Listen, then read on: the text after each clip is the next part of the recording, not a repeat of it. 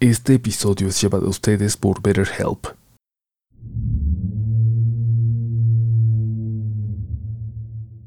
Muy buenas noches en este octubre de relatos a la mejor comunidad de internet, la comunidad Relatos de la Noche. Si tú aún no eres parte, recuerda suscribirte a este espacio para que te vuelvas uno más de nosotros. Te tenemos preparadas muy buenas historias el día de hoy, historias de lo inexplicable, de lo paranormal que no te dejarán dormir o quizás, si las usas para eso, te provoquen una muy agradable pesadilla que tarde o temprano puede volverse parte de tu realidad. Pero tranquilo, si eres escéptico o escéptica, no debes preocuparte si escuchas que alguien toca tu ventana por la madrugada, si escuchas una respiración que sale de debajo de tu cama, o sientes una mano delgada y fría que te toma los pies destapados. Seguro todo tiene una explicación. Por ahora, es momento de dejarte llevar. Mi nombre es Uriel Reyes y tú ya estás entrando en los siguientes relatos de la noche. Hola Uriel, comunidad, buenas noches. Espero estén muy bien. Es mi primera vez contando esto a alguien que no sea mi mamá o mi novia, así que espero que puedan leerlo. Sucedió hace aproximadamente siete años. No tenía mucho tiempo que acababa de cumplir la mayoría de edad. No había logrado quedarme en la escuela que quería, así que tomé un año sabático y tenía mucho tiempo libre. Solía salir todos los días a jugar fútbol en las canchas del barrio y regresaba muy cansado, pero siempre me daba tiempo para jugar videojuegos un par de horas antes de dormir. Desde muy chico he disfrutado mucho escuchar historias de terror mientras hago otras cosas, así que era habitual que escuchara historias macabras mientras jugaba videojuegos, y mis papás hasta la fecha me dicen que escuchar este tipo de historias atrae cosas malas, pero la verdad es que siempre me había parecido una exageración, hasta esa noche.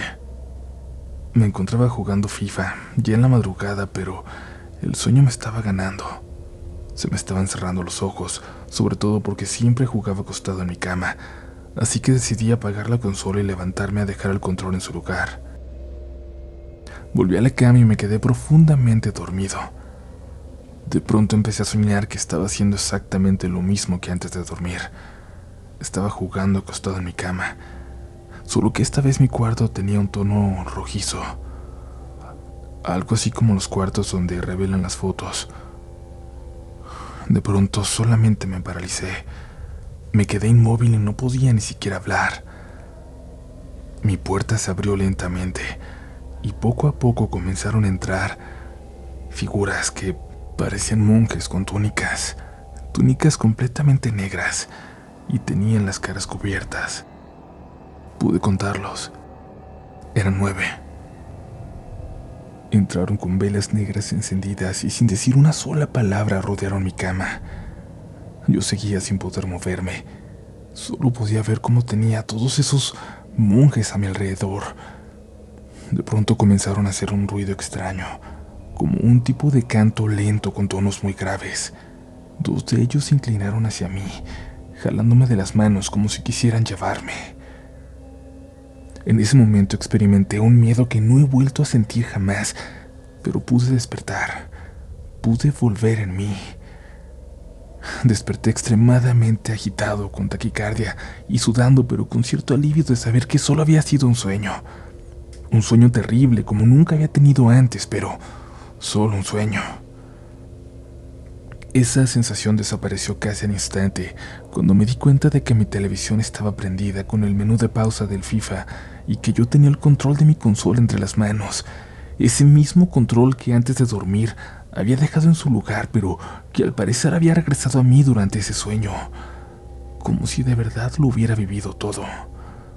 Con mucho miedo le hablé a mi mamá que estaba en el cuarto de al lado y ella trató de tranquilizarme.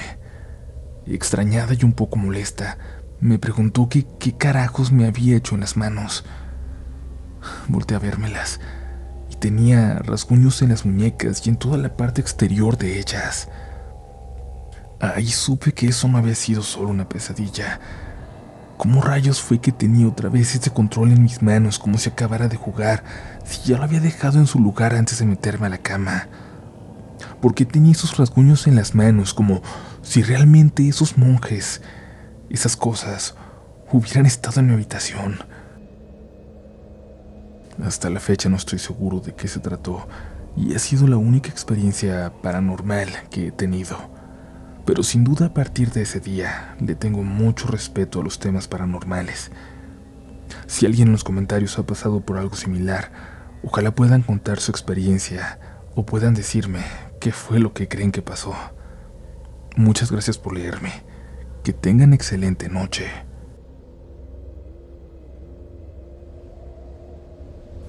Hola, ¿qué tal? Mi nombre es Isaac Ortiz. Tenía tiempo queriendo mandar esta historia, pero por una u otra cosa no me animaba. Soy fan del canal desde hace aproximadamente dos años, y son dos años en los cuales mínimo tres veces a la semana me duermo escuchando sus historias. Tal vez muchos no lo hagan por evitar tener pesadillas, pero en realidad a mí me arrullan los relatos. Mi experiencia sucedió en la colonia Ignacio Zaragoza de Nicolás Romero, en el Estado de México, la madrugada del 4 de enero del 2014. Un día antes falleció un vecino nuestro, un vecino de esos cercanos que son como de la familia, al que llegué incluso a decirle tío por la cercanía que había. Llegamos aproximadamente a las 9 o 10 de la noche para acompañar a la familia en el velorio, pero el cuerpo aún no estaba ahí. Pasaron las horas y cayó la madrugada. Recuerdo perfectamente que eran las 3 de la mañana en punto y el cuerpo aún no llegaba. Seguíamos en espera. De repente empezó a hacer bastante, pero bastante frío. Mi mamá le dijo a mi hermana que fuera por otra chamarra a la casa para ella, ya que el frío de verdad era insoportable. Nos acercamos a la nafre donde estaba el café y el té para sentir un poco de calor cuando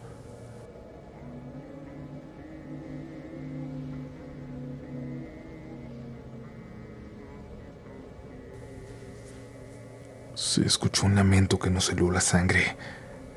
Escuchamos a lo lejos ese lamento unas cinco o seis veces, todos los presentes en el velorio, mientras mi hermana en la casa con la chamarra en las manos no podía salir porque, según ella, lo que sea que lloraba estaba justo detrás de la puerta, justo ahí. Ella dijo que sentía que era la llorona. Cuando terminamos de escuchar los lamentos, salí de curioso junto con mi tío Pepe que en paz descanse, para asomarnos a la avenida. Mi tío era muy minucioso en todos los aspectos, muy curioso, no dejaba escapar ni un solo detalle. Me di cuenta que caminó intentando observar algo y lo seguí. Miraba hacia la parte de abajo de la avenida y me dijo, mira hijo, allá abajo, ¿verdad que es un señor? Aproximadamente unos 60 metros de distancia, en la oscuridad que se formaba justo entre las luces de dos lámparas. Ahí nada iluminaba, pero era claro, había alguien ahí, escondido ahí en esa oscuridad, con una lámpara metros atrás y una lámpara metros adelante. No dijimos nada. La curiosidad nos ganó y empezamos a caminar lentamente. Avanzamos unos 20 metros y nos dimos cuenta que esa silueta tenía un sombrero como de charro. Entre más nos acercábamos, distinguíamos más a ese hombre vestido todo de negro. Estaba de frente a nosotros. Los perros de la calle empezaron a aullar. Yo temblaba de miedo, pero seguí acercándome junto con mi tío. Quedamos a tan solo unos 20 metros cuando como saltando las rejas, salieron los perros de las casas que estaban aullando y comenzaron a ladrar alrededor de la silueta del charro rodeándolo. Pero se veía que lo hacían como con miedo, como si no se atrevieran a atacar. Pasaron tal vez unos 10 segundos entre aullidos y ladridos, cuando la silueta del charro comenzó a disminuir de tamaño hasta que quedó como un bulto negro en el piso. Justo en ese momento los perros salieron despavoridos, corriendo hacia sus casas. Mi tío y yo nos quedamos como congelados, observando el bulto que comenzó a moverse.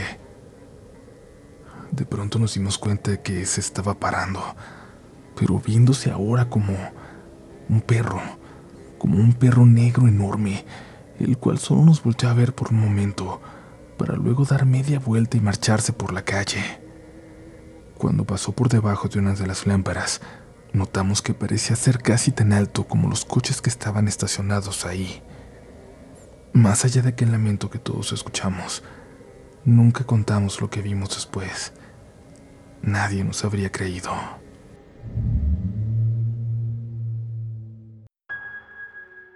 Gente, hay muchos proyectos, hay muchas cosas muy bonitas pasando en este momento para todo el proyecto Relatos de la Noche, pero aún así mi cerebro a veces no me deja dormir. Pienso en si les va a gustar cuando intentamos algo diferente, si nos quedamos igual se van a aburrir, qué será lo mejor. Y la terapia ayuda a descubrir por qué volvemos siempre a pensar en lo mismo, por qué nos atoramos al tomar decisiones. A mí me ha servido y si ustedes sienten que están en una situación similar, si están pensando en intentar terapia, pueden hacerlo con BetterHelp. Es completamente en línea, diseñado para ser flexible y adaptarse a ti y a tus tiempos. Solo tienes que llenar un breve cuestionario para que te asignen al mejor terapeuta para tu perfil y si no te gusta puedes cambiarlo sin ningún costo adicional. Haz que tu cerebro sea tu amigo con BetterHelp visitando betterhelp.com diagonal relatos para tener un 10% de descuento en tu primer mes. betterhelp.com diagonal relatos. Gracias por seguir por acá. Recuerda suscribirte a nuestro canal y activar las notificaciones para que no te pierdas ni una sola nueva historia. Y también, si así lo deseas, en nuestras redes sociales donde nos encontrarás como RDLN Oficial. También recuerda que ya puedes adquirir la novela gráfica Quién contra mí, inspirada en el crucifijo del Padre Lucas, imaginando cuál es el origen de un crucifijo de un artefacto tan poderoso, ilustrada por el genial Ruro Valdés. En la descripción te dejamos el enlace y antes de continuar con este episodio, te quiero contar que una de las historias a continuación se parece mucho a la primera. Las dos tienen muchos meses de diferencia entre que llegaron, sucedieron incluso en países diferentes, y eso lo hace tan interesante para mí porque, bueno, ya lo entenderán. Mientras tanto, seguimos con relatos de la noche y cuidado, cuidado cuando nos escuchas para dormir. Hola comunidad, espero que estén pasando un buen rato con los relatos que este gran podcast comparte. Yo hoy vengo a compartir una historia que me pasó cuando era un niño de aproximadamente 6 o 7 años, que aunque algo corta, siento que merece la pena compartir. Tengo que empezar diciendo que no tengo ningún recuerdo de esta historia. Es mi hermana de nombre Cintia, la que me compartió este relato, y me sorprendió el hecho de que yo no recordaba absolutamente nada de este. Pasó en la casa donde pasé mi infancia, rodeada de plantas y de vegetación, pero había específicamente un árbol muy grande de mangos. Eso sí lo recuerdo. Yo de pequeño era muy curioso como la mayoría de niños, me la pasaba jugando entre las plantas y pues con la imaginación de un niño que jugaba toda clase de cosas, imaginándose mundos allá afuera. Sin embargo, un día me tardé más de lo normal ahí, en el patio, así que mi mamá le pidió a mi hermana que fuera a decirme que ya me metiera, y Cintia fue a buscarme. Cuando me encontró, yo estaba en cuclillas hablándole a alguien, o a algo que parecía estar dentro del tronco del árbol. Sin embargo, desde su ángulo, Cintia no podía ver a qué. ella le dio mucho miedo y no se quiso acercar. Solo me llamó. Gabriel. Hey, ven. ¿Con quién hablas? Yo en respuesta me asusté y me puse notoriamente nervioso. Miré hacia abajo en el tronco del árbol de nuevo después de ella y solo le respondí que con nadie. A ella le dio más miedo y simplemente me agarró de la mano sin mirar al árbol y me llevó a la casa. Y esto se repitió en varias ocasiones en que me encontraron así, y por ese tiempo empecé a padecer sonambulismo. Caminaba alrededor de la casa sin rumbo fijo, pero un día toda mi familia fue testigo de cómo sonámbulo fui capaz de abrir la puerta de la entrada principal. Después de eso, mi mamá, muy consternada, decidió cerrar esa puerta con seguro para cerciorarse de que no pudiera salirme por las noches. Sin embargo, mi familia, aunque algo sacada de onda, no pensaba nada malo de estos hechos, hasta que un día mi tía Emilia llegó a contarnos algo que le había pasado a su hija, mi prima, sin tener idea de lo que pasaba conmigo. Resulta que, al igual que yo, mi prima empezó a hablarle a algo o a alguien en los árboles al estar a solas, a escondidas. Siempre que la encontraban decía que no estaba hablando con nadie. Ella también empezó a tener episodios de sonambulismo, pero en aquella ocasión, cuando mi tía ya se preocupó, mi prima se había salido de su casa y había empezado a caminar directamente hacia un río cercano a donde vivíamos, en el pueblo. Afortunadamente su papá la vio y la pudo detener y despertar a tiempo. Lo más extraño es que mi prima tenía sus pies muy magullados, rasguñados de caminar en la tierra, en las piedras, y ni siquiera eso la pudo despertar. Cuando le preguntaron a mi prima que qué había pasado, ella dijo que mientras caminaba veía el sendero. Se veía un lugar muy bonito, soleado, como un paraíso, como si estuviera hipnotizada. Mi familia al saber esto me cuidó el doble y nunca me quitaban el ojo de encima. Y verán, yo no sé mucho del tema, pero tiempo después platicando con Cintia sobre esta anécdota, me dijo que lo que creían era que probablemente un duende quería llevarme o ahogarme en el río, como lo intentaron hacer con mi prima. Así que si alguien sabe del tema, me gustaría que me diera algún dato. Me gustaría averiguar alguna vez quién o qué me visitaba cuando era solo un niño. De antemano, gracias por escuchar mi historia.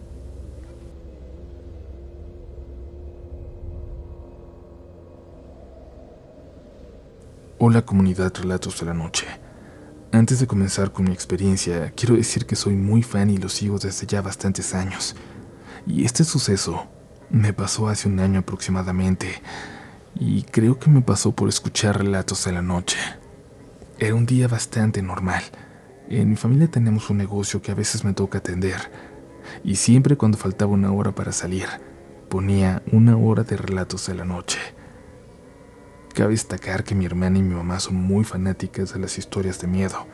Por eso no protestaban cuando quitaba la música o la radio para poner el podcast, hasta que después de como cuatro días escuchándolo en la bocina del trabajo, mi mamá me dijo a la hora de la salida que ya no lo hiciera, que sentía que podía traer malas vibras, algo extraño, frase típica de mamás, ¿verdad? Al menos eso pensé. Me lo dijo con cara de preocupación, me sorprendió un poco porque, como les cuento, ella también es fan de las historias de terror. Entonces me lo tomé con un poco de humor, pero también me dejó muy pensativo. Y así dejé de poner las historias en la noche a todo volumen en el trabajo. Pero obvio yo no dejé de escucharlos. Lo hacía en mis auriculares. Lo interesante es lo que viene entonces, pues yo seguía escuchando cuando salía de trabajar y al llegar en mi cuarto en una pequeña bocina, escuchaba una o dos historias más. No recuerdo el nombre de la historia que estaba escuchando, solo recuerdo que era un episodio algo viejo, y es que como les digo, yo lo sigo desde hace mucho. Prácticamente había escuchado todos los episodios, así que empecé a buscar entre los primeros alguno que no conociera. Creo que era un relato sobre una muñeca, un relato largo y tétrico, Recuerdo que me tenía muy atento. La historia terminó, pero la traje en mi cabeza toda esa tarde. Continué el día con normalidad y cuando llegó la noche, como a eso de las doce, me quedé dormido. Recuerdo que empecé a soñar con una muñeca como de trapo y con escenarios como los que describía la historia que había escuchado esa tarde. Era un sueño terrible que me hizo despertar con mucho miedo, agitado. Miré mi celular. Estaban por dar las cuatro. Me había quedado dormido con la televisión prendida, pero aún asustado por mi sueño no la apagué. Digamos que me hacía sentir un poco más tranquilo no estar tan oscuras, pero como era incómoda la luz de la televisión, me tapé la cara con la cobija. Estaba por dormirme de nuevo, pero, les aclaro, aún completamente despierto, cuando sentí que mi cama se hundió cerca de mis pies. Se hundió de repente y fuerte, no como cuando alguien se sienta, sino como si alguien hubiera saltado a ella de pie. Hasta la base de madera que no hace nada de ruido, en ese momento crujió. Estaba por destaparme para ver qué pasaba, cuando sentí que algo no me dejó. Algo me empujaba para mantenerme allí. Esto no es como cuando se te sube el muerto, que ya me ha pasado, cuando no te puedes mover. No, yo forcejeaba con todas mis fuerzas mientras gritaba pidiendo ayuda, pero algo muy fuerte me detenía sin esfuerzo. Sentí manos como si al menos tres personas me detuvieran ahí. Con todas mis fuerzas logré liberar un brazo. Cuando lo saqué de las cobijas para tocar a lo que estaba sobre mí, de repente dejé de sentirlos. Desaparecieron. Me destapé y me senté en la cama, agitado por la lucha respirando como si hubiera corrido un maratón. Prendí la luz. No había nada extraño en el cuarto. Ya no me pude acostar. Me quedé ahí sentado con la luz encendida, intentando encontrar una explicación a lo que me acababa de pasar. Entonces de inmediato vino a mi mente lo que me dijo mi mamá, que no pusiera esas historias en la bocina, que podía traer a algo. Desde entonces no escucho relatos de la noche así. Ahora lo hago siempre con auriculares, solo para mí. Quizás mi mamá tiene razón. Quizás al ponerlo a gran volumen puede provocar que algo que esté cerca, algo en otro plano, pueda escuchar. Quizás algo que se alimente del miedo y se siente atraído por eso que provocan sus historias en algunas personas. Espero no haberlos aburrido con mi historia y acepten esta recomendación. Escuchen relatos de la noche siempre con audífonos. Nunca, por favor, nunca en bocinas abiertas.